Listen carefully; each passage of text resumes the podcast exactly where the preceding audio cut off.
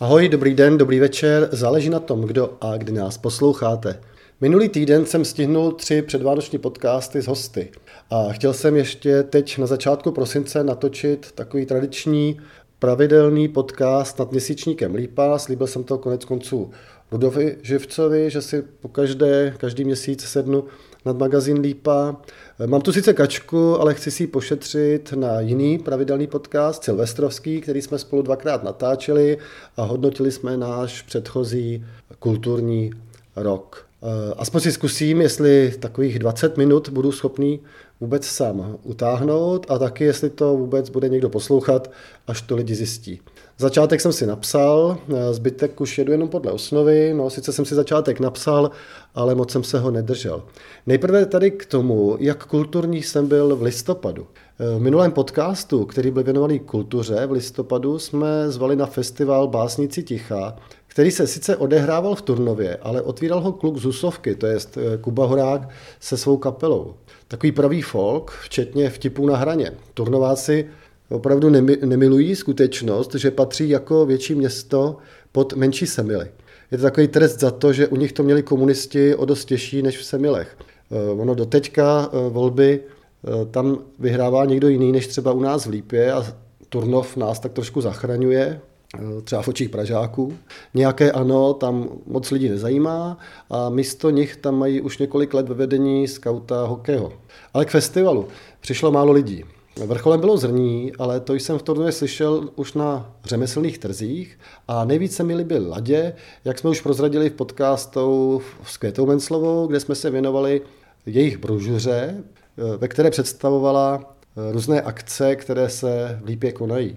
Takže když neuslyšíte tenhle podcast a uslyšíte ten s Květou, možná se o kultuře v České lípě v měsíci prosinci dozvíte mnohem víc. Jestli jsme to dobře počítali, tak nějakých 40 akcí, 40 plus se uskuteční během konce listopadu a prosince v našem městě a v jeho blízkém okolí.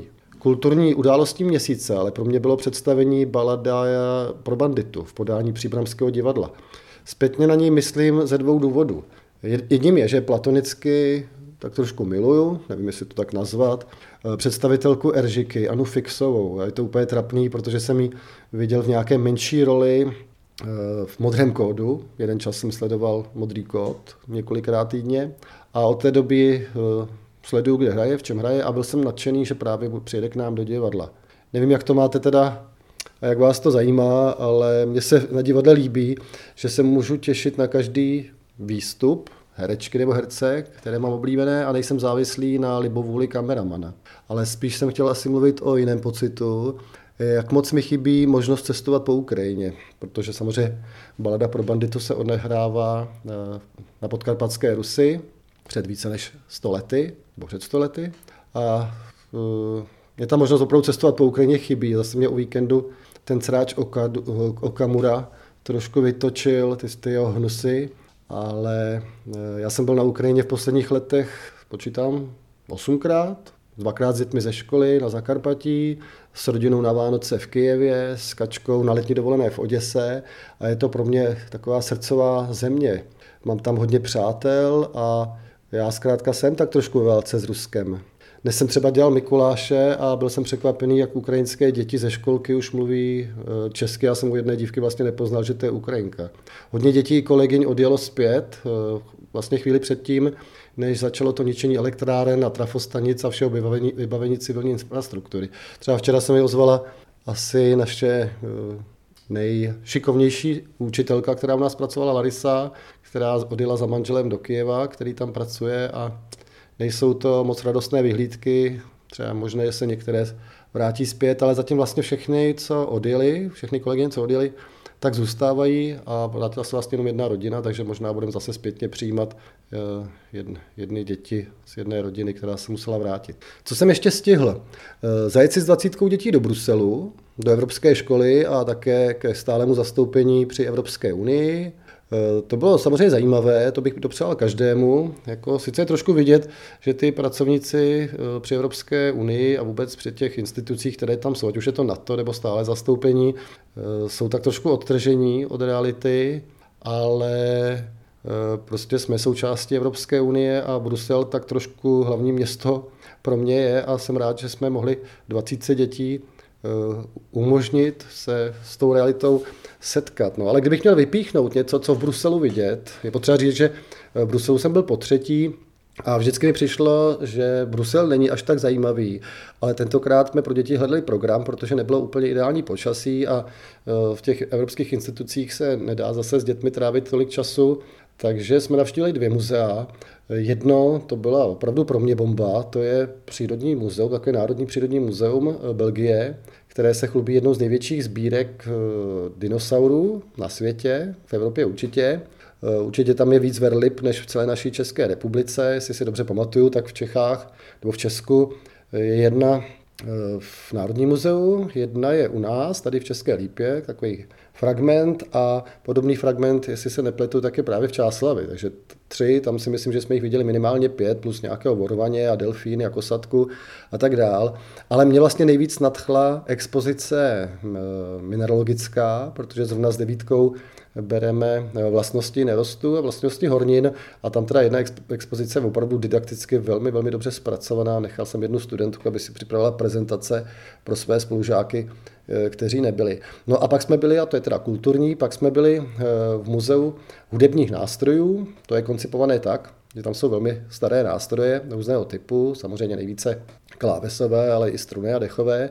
A na začátku dostanete takový tablet, se sluchátky, přijdete k nějakému nástroji, eh, na něm je číslo, vy si vymačkáte na tabletu to číslo a vlastně si prohlížíte ten nástroj s tím, že vám na něj někdo hraje nějakou více či méně známou skladbu. Takže eh, takový zážitek dobrý a pro děti ze školy to bylo zadarmo, jo, na rozdíl od toho přírodovědského muzea, ale kde to vstupné bylo také, dá se říct, symbolické pro skupinu dětí. Tak, eh, když jsme u té školy, tak jsem stihl ještě dvě školní akce. To byl svatomartinský průvod a rozsvěcení Vánočního stromku a i na těchto dvou akcích bylo vidět, že eh, skončila ta doba covidová, doufejme, že skončila a přišlo velké množství lidí.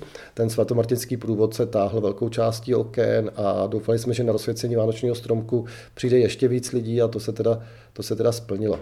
No a rozsvěcení Vánočního stromku jsem stihl i v České Lípě, je to trošku na dlouhé povídání, ale asi to zkrátím. Samozřejmě přišlo taky hodně lidí, já jsem to typoval 4, 5 tisíc. Jo, na jednu stranu jsem rád, že 5 tisíc lidí vyleze z paneláku a přijde na náměstí, na druhou stranu mě mrzí, kde jsou, když je divadelní podzim, když je všudybud, když jsou koncerty v Černochovi a tak dále. Eh, Vánoce v Lípě mi přišly teda díky tomu tak trošku kolotočářské stánky s takovými různými svítícími srágořinami, tak teď tím vévodili. Samozřejmě neúplně nejchutnější svařák a tak dál.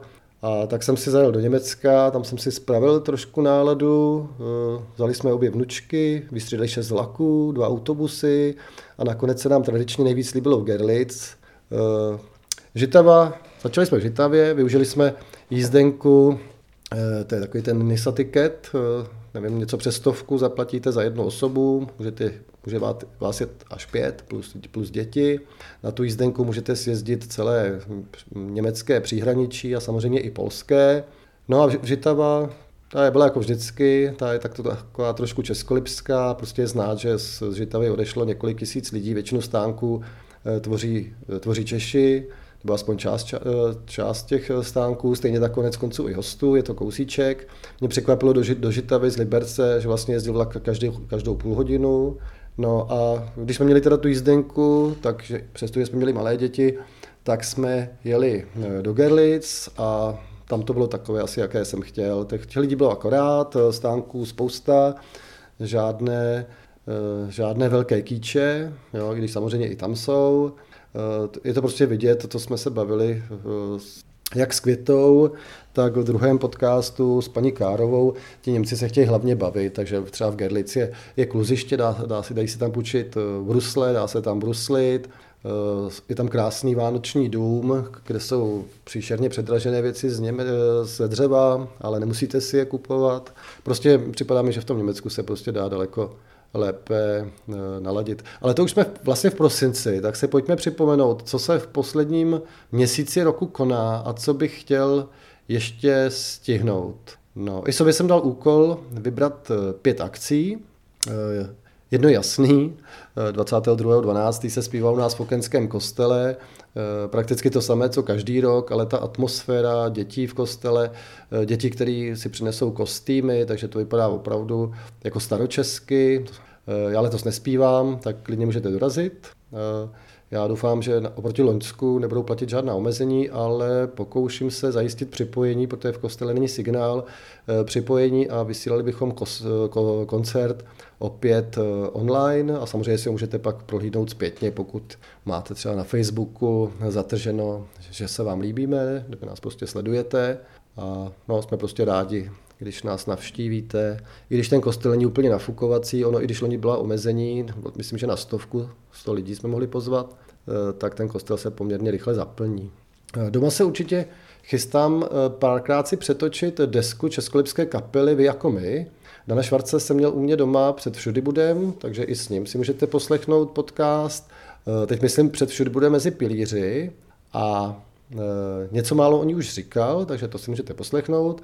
Eh, teď jsem koukal, že deska už je i na Spotify a případně na jiných aplikacích, které používáte k přehrávání muziky eh, tak mě nic nebrání k tomu, abych tedy párkrát přejel. Jak uslyšíte v silvestrovském podcastu, i letos mi žebříček vyhrála původem českolipská kapela a opět drtivě, když pominu různé ty dětské písničky, které z různých jiných důvodů Eh, mi v tom žebříčku eh, nějak eh, tam opruzují. A hned závěsu vlastně ještě jedna českolipská kapela. Samozřejmě asi tušíte, že papír, sklo, plasty se mi v žebříčku taky objevily. Uvidíme, co teda za rok, jestli vy jako mi mě osloví natolik, že budu to přetáčet jako třeba některé jiné. 16.12. mám v kalendáři zatrhnutý koncert eh, Českolepského Evergreenu v Bazilice, takže to je největší koncert, který se chystám navštívit. Připomínám ho i proto, že vypadl z brožury města, nad kterou jsme se bavili s Květou Menslovou a dokonce teď koukám, že vypadl i z magazínu Lípa. No a samozřejmě ten druhý důvod je taky jasný, taky už jsem ho naznačoval. Eh, zpívá mi tam snacha a spousta jejich a konec konců i mých kamarádek a taky bývalých kolegyň a manželek kolegů a tak dále. Eh, loni jsem byl jejich koncertem nadšený, možná to byl jeden z nejlepších koncertů roku, takže možná je trošku škoda, že ze všech těch materiálů vypadl a tak vás eh, za ně chci pozvat. Koukal jsem, že na Facebooku nemají až takovou odezvu, tak nevím, třeba tam zase dostanu jednoho, dva posluchače a společně si užijeme vánoční atmosféru. Eh, dlouho mě láká navštívit klub Píchla Nota v Doxech. Sleduju ho na Facebooku, ale nějak jsem neměl čas, sílu, eh, náladu se vypravit, eh, takže mě napadlo, co třeba v sobotu 17. prosince vyrazit na koncert s názvem Stars Tribute Acoustic a písně třeba YouTube, Nirvány, Metallicy nebo Nepesh Mode. Mě třeba tyhle ty covery až tak nevadí, dokážu se u nich naladit, možná je to někdy lepší než nějaká kapela, kterou jsem do té doby vůbec neslyšel a jdu, jdu na ně. No a mimochodem, eh, my už za sebou máme v oknech vánoční večírek, ten samozřejmě byl velmi kulturní, eh, myslím, že se stane jedním z těch legendárních a měli jsme ho v jiném klubu, Nostalgické myši v Šemanovicích, to je naprostá bomba prostředí a 10.12. tam třeba zpívá a hraje Beata Hlavenková. Jestli eh, neznáte tento klub, tak si ho najděte na Faceu či na webu, je tam pod tím názvem právě Nostalgická myš. Eh, majitele jsou taky úžasní a pohostinní, nám tam bylo hrozně fajn, takže třeba je to i zajímavý tip, pokud scháníte zajímavý prostor na večírek. My jsme tam někteří i přespali, abychom nemuseli eh, nepít, nebo abychom neřídili pod vlivem. Teď těch míst, jestli se nepletu, je tam devět, ale myslím, že by se nás tam naskládalo i víc. Eh, já si třeba momentálně vůbec neumím představit lepší prostředí pro koncert papír, sklo, plastu a Jirky Káry, takže Jirko, předpokládám, že mě posloucháš, ať už před spaním nebo ráno. Zkusím o tom uvažovat. S majitelem jsem o tom mluvil. On totiž, eh, přišli jsme na to, tak jsme se bavili o undergroundu, že tam hrála půlnoc a garáž a folkaři tam hrajou, teď tam byl nějaký Vabidaněk tribute, myslím, že tento víkend.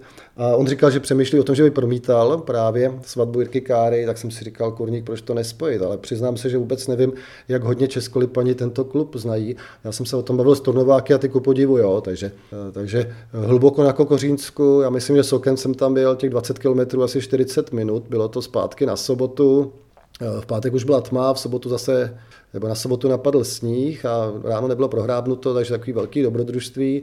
Najednou se vynoříte ve vesnici, kde já nevím, jestli vůbec žijí nějaký místní, protože tam je to samý malíř. Eh, našel jsem tam režiséra, eh, mají tam chalupy lidi od Zimmermanu, mají tam eh, Ondřej Suchý vlastně ze Semaforu.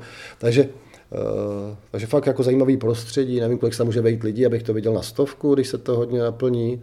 Takže fakt jako, jako doporučuji třeba i na ten vánoční večírek. Skončilo to tím, že pán, nebo pán, pán nám nechal, nás tam nechal samotný, mohli jsme si dolejvat, ráno jsme se nějak vyrovnali, Doufám, že jsme byli všichni spokojení. Ráno jsme si mohli vybrat k snídani od koláče až po držkovku, takže opravdu velká, velká spokojenost. Eh, Prolížím si magazín Lípa, teď jsem možná už vyčerpal všech těch pět typů a Goťák tam dal obě mé odpovědi na otázky. Jedna otázka byla, na co vzpomínám z toho minulého roku, takže samozřejmě na všudy bud, eh, ať ten normální nebo mezi pilíři, ten normální hlavně proto, že se vrátil k tomu původnímu formátu a e, byl dvoudenní a člověk mohl přebíhat mezi těmi stagemi.